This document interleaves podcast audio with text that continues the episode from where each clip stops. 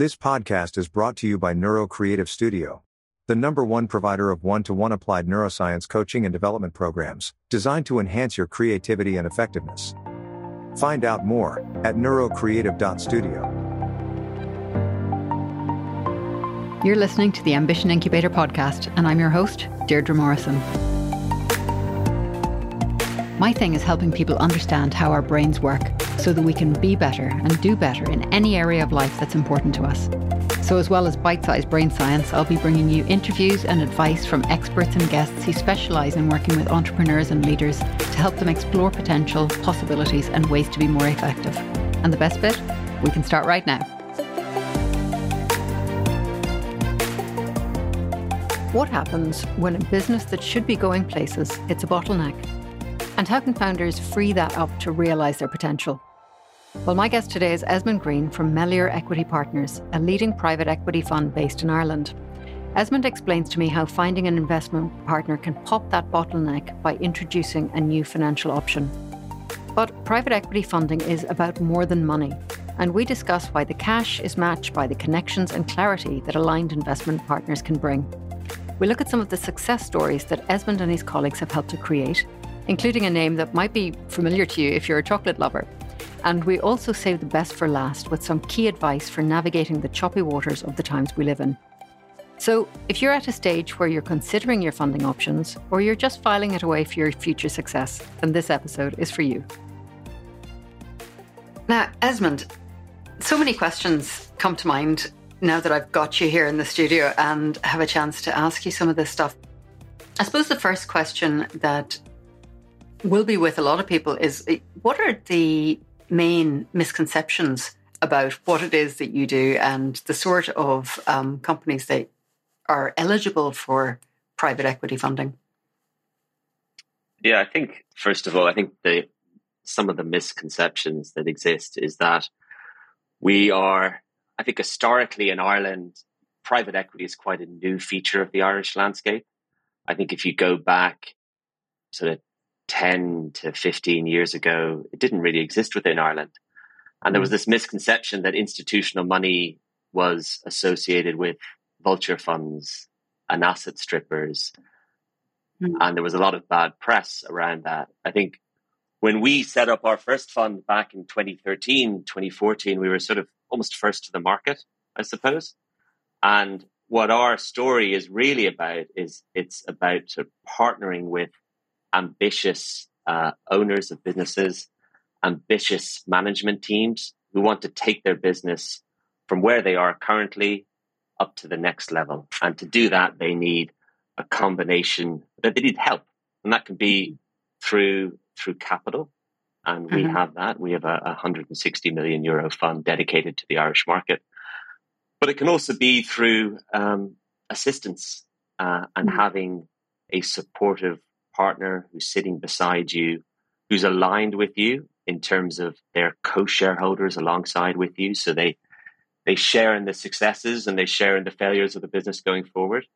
And what we try to do is we try to help businesses through being that partner, through mm. finding mm. people within our network to to sit on the board of the companies alongside of us, and then tapping into our network, both our network and the network of some of our partners, and trying to assist companies to find revenue opportunities in other jurisdictions, um, supply chain opportunities in other markets, uh, and really be a supportive partner. So it's about partnership and relationships, and I think that's one of the biggest misconceptions that's out there about private equity. Yeah, yeah. That, that, I mean, that really sounds like. I mean, I I don't know whether um, this is you know an older perception as well, but it, it's it sounds much more like you are embedded in and integrated into the um, the companies that you're working with now. That you you become um, sort of part of them and it's it, part of the fabric of of where they're going. Yeah, I think that's that's a good way. That's a good way to put it. Um, we don't manage the businesses at all. Uh, we support existing management teams to mm. to grow their business and and again to take that take that step up. And the, the our bread and butter really is founder owner businesses. Mm-hmm. And quite often they, they come to us again for, for a combination of, of capital and having that partnership piece. But from the perspective of, of of capital, at least, you know, there's there's usually three reasons that they come to us. Uh, one is they typically have, have built their business up through um, taking on capital from friends and family, for example, along the road. Uh, they could have a, a co founder who's no longer involved in the business. And we provide the ability to have those people exit the business and we step into their shoes essentially. Um, the second reason that they come to us from a capital perspective is we enable them to take cash off the table and and to de-risk a little bit. Mm. Uh, quite often, we see with founder-owner businesses that they've, you know, from the moment they set up to the business to the moment we meet them on their journey, they've put every ounce of their soul into this business and every ounce of their capital into this business, and they've never taken a penny out. And we provide that opportunity to to de-risk a little bit, um, mm-hmm. and to you know to pay off the mortgage, to to build up a nice pension pot, for example, and then turn up to work the next day with you know being de-risked, maybe having mm-hmm. a different attitude to risk as well. So yeah. you know when you're when all your eggs are in one basket, you tend to be a little bit more risk averse because the decisions or the impact of the decisions you make, particularly big strategic ones that you might have as an ambitious founder, you know, mm-hmm. if you get those wrong, that has a material impact on you. So, for example, you know, let's say you've you've always wanted to to buy one of your competitors in the UK, and it makes absolute sense from a strategic perspective to do that. But if you get that wrong, the consequences for you and your personal net wealth is can be quite consequential. Mm. But if you've taken some money off the table and you've de-risked and you've got an aligned partner by your side willing to to fund that, your perception and your attitude towards risk, I think, I think changes quite a bit. And I think for us, that's that's quite a, a powerful thing. The, the the third thing from a capital perspective, again, uh, is uh, we provide capital to grow. So we'll provide you with that capital to buy that business in mm-hmm. the UK you've always wanted to buy. We'll provide you with that capital to to build out a sales team in in the US because you want to crack that market, or we'll mm-hmm. provide you with capital to build out a new product or a new service. Um, so I think those are the, from a capital perspective, those are the re, the really you know interesting things that we bring to the table. The other mm-hmm. thing is then again having that alignment, uh, taking a seat on the board, helping companies with uh, with strategy, with their strategic direction, tapping into our network, for example. And I think a you know a, a good example of all that together in action is a is a business called Lily O'Brien's, which we invested in. It was the first investment we made in in our last fund in in 2014. And Lily's is a it's a box chocolate manufacturer. Uh, you may have you may have tried it before. Um, you'll find it in your your local supermarket. Uh, you'll find it in your local supermarket, whether it's in Ireland or the UK and really great product set up by a founder in the early 90s and she'd run the business sort of tapping into the some of the themes i talked about earlier. She, mm-hmm. she'd run the business uh, without ever taking a penny out. Uh, she had a a co-shareholder who invested in her in her business at the outset to help get her off the ground and wanted to realize a return on their investment. And the business was literally turning away orders at the door oh, because yeah. they weren't able to fulfill um, mm. demand.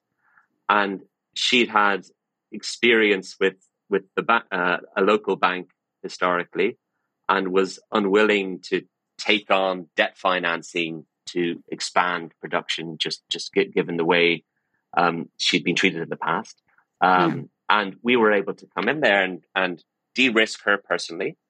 Um, buy out the existing legacy shareholders and step into their shoes.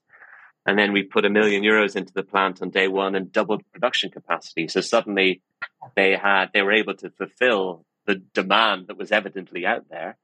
Mm-hmm. Um, but then also from a strategic perspective, and you asked originally how we sort of get embedded in the business. You know, about fifty percent of their sales was into the UK market, so they were selling into the likes of Asda and Waitrose and Sainsbury's and Morrison's and Aldi. Uh, they weren't in Tesco's, um, where at the time roughly a third of box chocolates were sold, uh, mm-hmm. and they had one person in in one salesperson in the UK running up and down the whole of the market trying to to sell into all those accounts, and we recognized quite clearly that there was a, a big opportunity in the UK, particularly where they were positioned, which was slightly less premium than a Lindt, but a little bit mm. uh, more premium than a Thornton's. And it was a really nice place to be. And we felt if you could really mm-hmm. put resources behind that, you could really take off. Um, so we looked into our network and we found a guy who was head of international sales for Kraft, um, now mm-hmm. Mondelez or, or Cadbury's. Um, and he we brought him onto the board of the company as a director. We let him invest in the in the company alongside us, uh, and he was instrumental to first of all helping the company from a strategic perspective, and mm-hmm. then also he was very clued in in the UK. So he would, you know, attend industry dinners and sit beside the CEO of Tesco's and tell them about this amazing little uh-huh. chocolate business out in Kildare that he was involved in. And lo and behold, within about six months of the investment, they were in Tesco's. Um, yeah. We also, uh, at the time, we used to work with a large private equity firm called the Carlyle Group, and they're an investor in our current fund as well. But we were able to tap into their network, and we had we had a packaging business in the UK, and they were able to supply packaging into Lily's. We had a snacks to the home business called Graze, which you may you may see in your um, uh, mm-hmm. WH Smith if you go, you know, great. Well, they they began Lily's began supplying chocolate into them. We had mm. a uh, a guy within the network who was the former CEO of, of, Walmart, and he was able to help us with U.S. retail strategy. The U.S. is about sort of mm. twenty percent of the business. Um, we increased the number of salespeople in the UK from one to five. And when you add up all these things together, making those connections, yeah. putting resources into the business, we were able to double UK supermarket sales, over double the profitability of the business, and ultimately yeah. help the founder transition away from the business. And it was a great success story for us and, and the um, and the employees.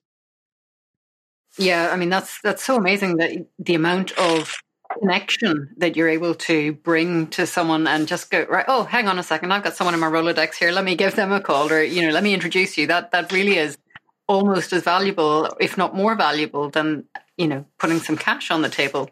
And that's maybe something that people don't always think through when they're when they're thinking about whether to maybe approach an organization like yourselves. That invisible or silent value that you're bringing to it as well. It, it, exactly, and it, it's about finding those connections, but importantly, finding those connections in areas that make the most impact for, for the mm. businesses we invest in. Uh, and we're, we're, we're, we're big believers in, in making those connections, but also bringing on talent onto the mm. board and into the companies themselves. Um, we ourselves are, are sector generalists. So we've invested in chocolates, we've invested in Baketown, we've invested in software businesses and private hospitals. So we end up being sort of jack of all trades in, in a sense, and and to I think really have a, a proper impact on on the business we mm. businesses we invest in. We need to we try to bring in real sort of sector expertise onto the board. Mm. People who've built similar businesses in other geographies and jurisdictions, and can really help management not only from a connections perspective, but also just from a strategic perspective mm. to help them think about uh, maybe think slightly differently, think about some of, you know, opportunities that might lie ahead of them and, and be able to frame that through the experience of, of the individuals we bring on board. Mm. Um, if I can just go back to something you were saying there about uh, Lily O'Brien's, um, it was it was clear that she had tried and tested her product in her market, and there was demand for it. So I'm guessing that's something that, that that's a, that's an indicator that uh, something is ready for an investment. But can I ask you what some other indicators that a company is ripe for this sort of um, partnership might be, both in the company itself, but also in the founders? Yeah. So I guess you know we don't really have a, a cookie cutter approach in terms of how we mm-hmm. we assess investments or what we look for, but there's certainly a, a couple of common characteristics. So we like to look for businesses that are in, in good markets. So, you know, markets that are resilient and and growing, ideally. And ideally then as well, we look for some sort of differentiation within the business. So they're not one of a cast of thousands competing uh, in an undifferentiated way uh, for the mm-hmm. same customers. Um, there's something unique about this business. There's something that gives them resilience that makes customers want to buy their product or their service over other ones, uh, other alternatives, or uh, suppliers wanting to supply into them. So something, some sort of differentiating factor is what we look for as well. The other thing that we like to see is is businesses with with good economic characteristics, uh, and what I mean by that is things like um, good profit margins. Mm. And that's usually a, a, symbol that there's some degree of pricing power within that business. They're not getting driven down to the last dollar. We like to see businesses as well that have a degree of, of recurring revenue. So you're not building a product mm. or a service and you get a one-off sale and then you've got to recreate your your customer base and recreate your revenue in the next quarter or next year um, so some degree of recurring revenue as well um, the other thing as well that's important to us and you've touched on it there is is management i think having an ambitious tried and tested management team is absolutely critical uh, and and the businesses that we invest in, you know, they're a little bit smaller. They're not your FTSE 100 companies, so uh, mm-hmm. inevitably mm-hmm. there will be some gaps sometimes within that team. Uh, mm-hmm. And we, one of our jobs is to is to help fill those gaps.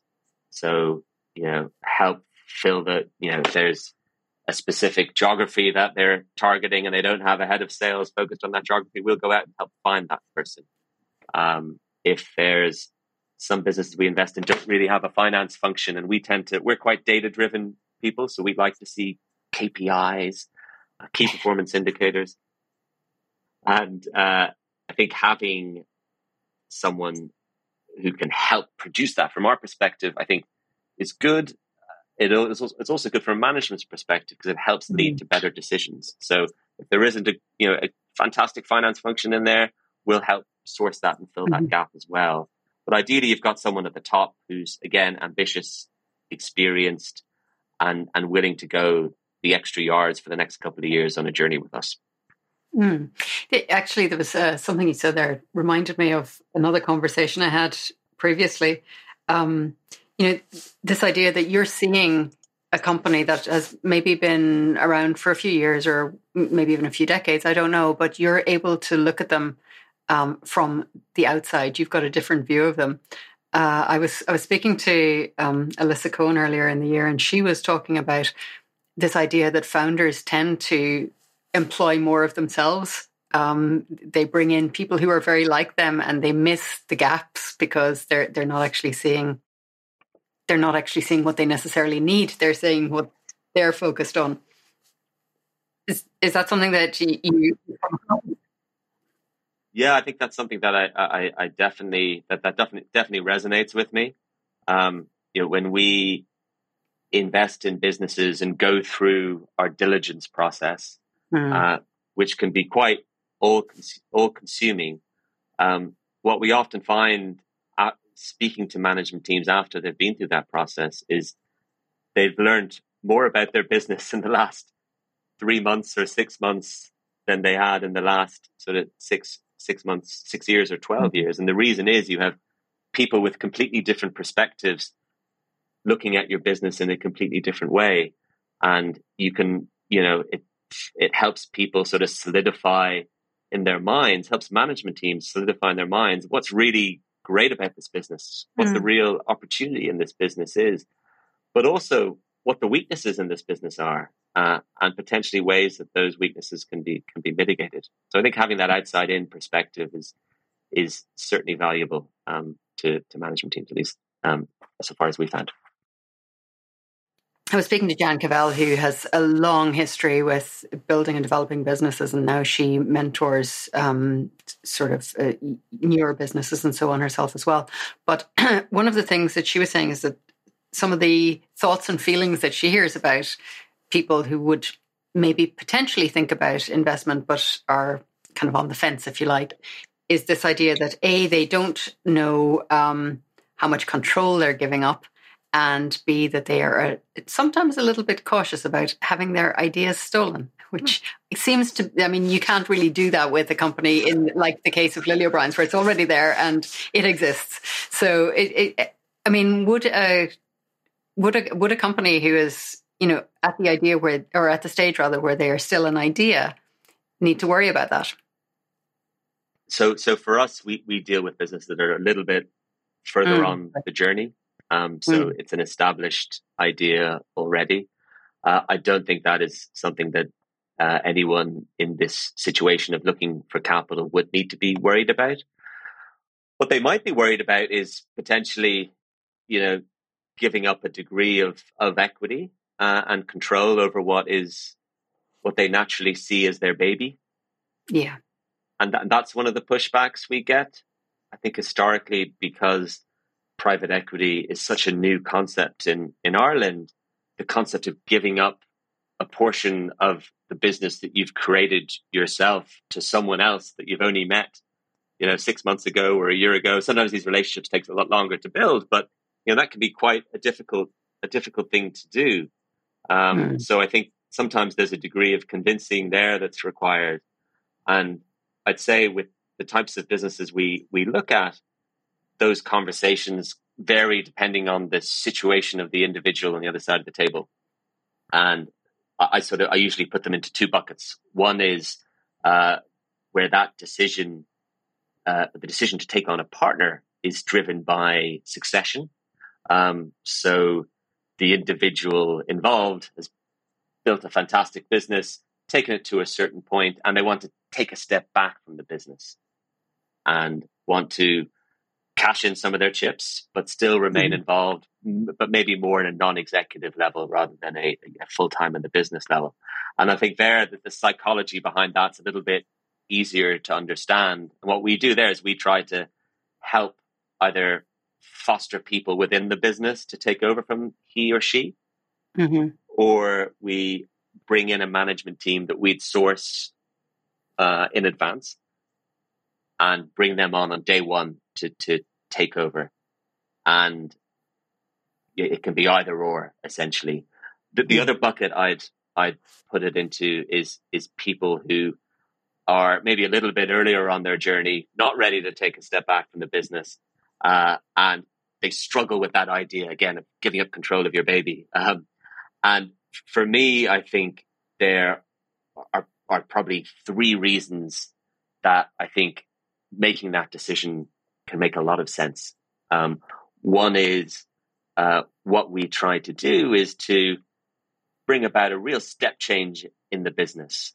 And if we're successful in doing that through all the things we talked about earlier, capital, connections, mm-hmm. network, mm-hmm. etc., um, we can make that pie a lot larger. And then mm-hmm. the decision, if if the, the founder owner believes in that that strategic plan, the decision is, well, look, I can either have a hundred percent of, of a pie, and I'm not sure if a pie is the right analogy, but stick with it. A, a pie worth a hundred, uh, or I can have fifty percent of a pie worth five hundred.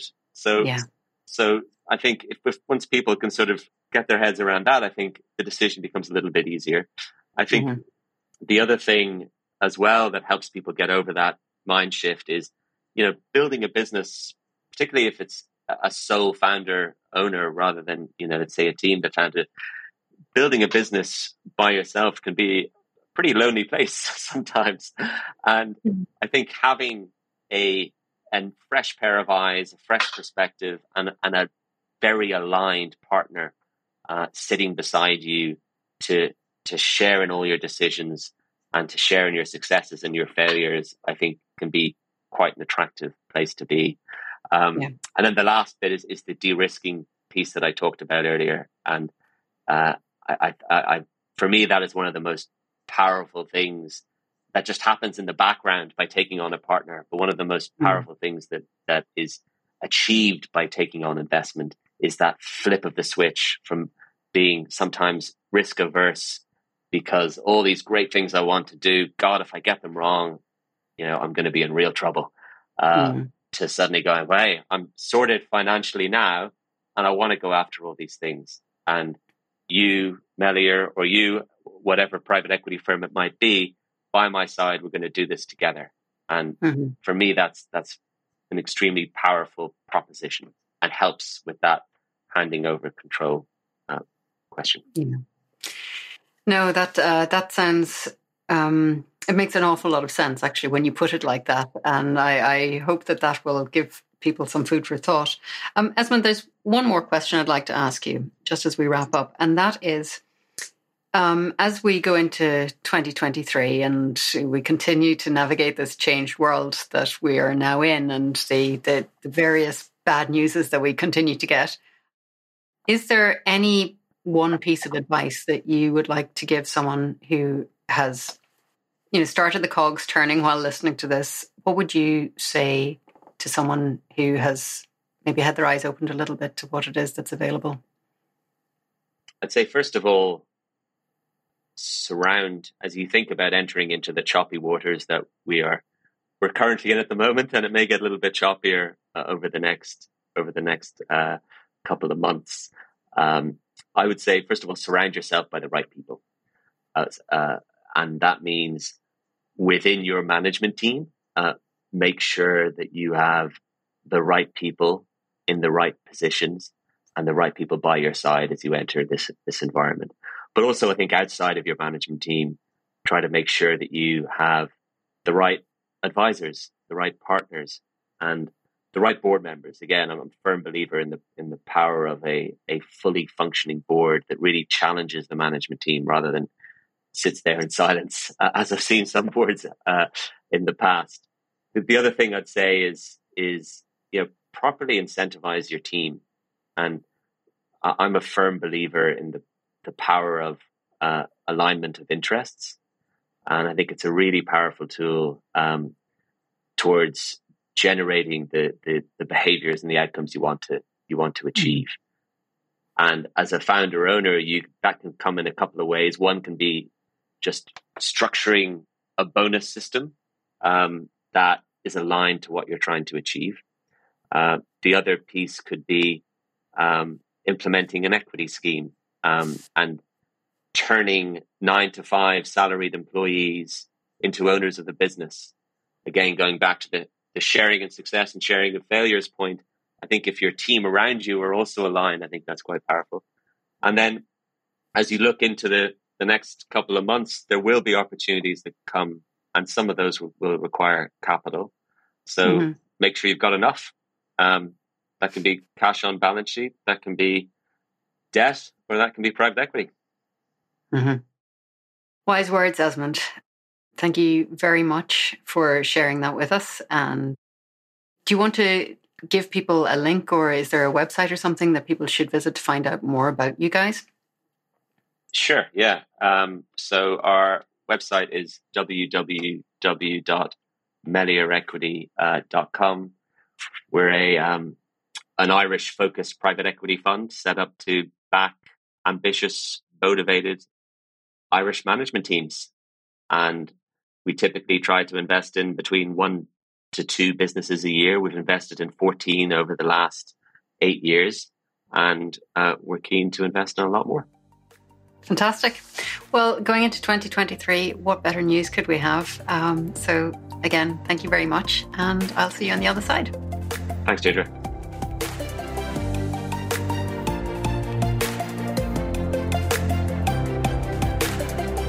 You're still here? Great. Look, I know there's a lot to choose from out there, so thanks for flying with Ambition Incubator Airlines. And I look forward to seeing you on board again soon. Seriously, though, thank you for tuning in. My guests and I love hearing about what inspires you on the show and what advice has made a difference in your life or work and what you'd like more of. So get in touch. If you want to know about my other work, head over to ambitionincubator.com for details. And don't forget to hit subscribe for more great interviews, advice, and bite sized brain science every week.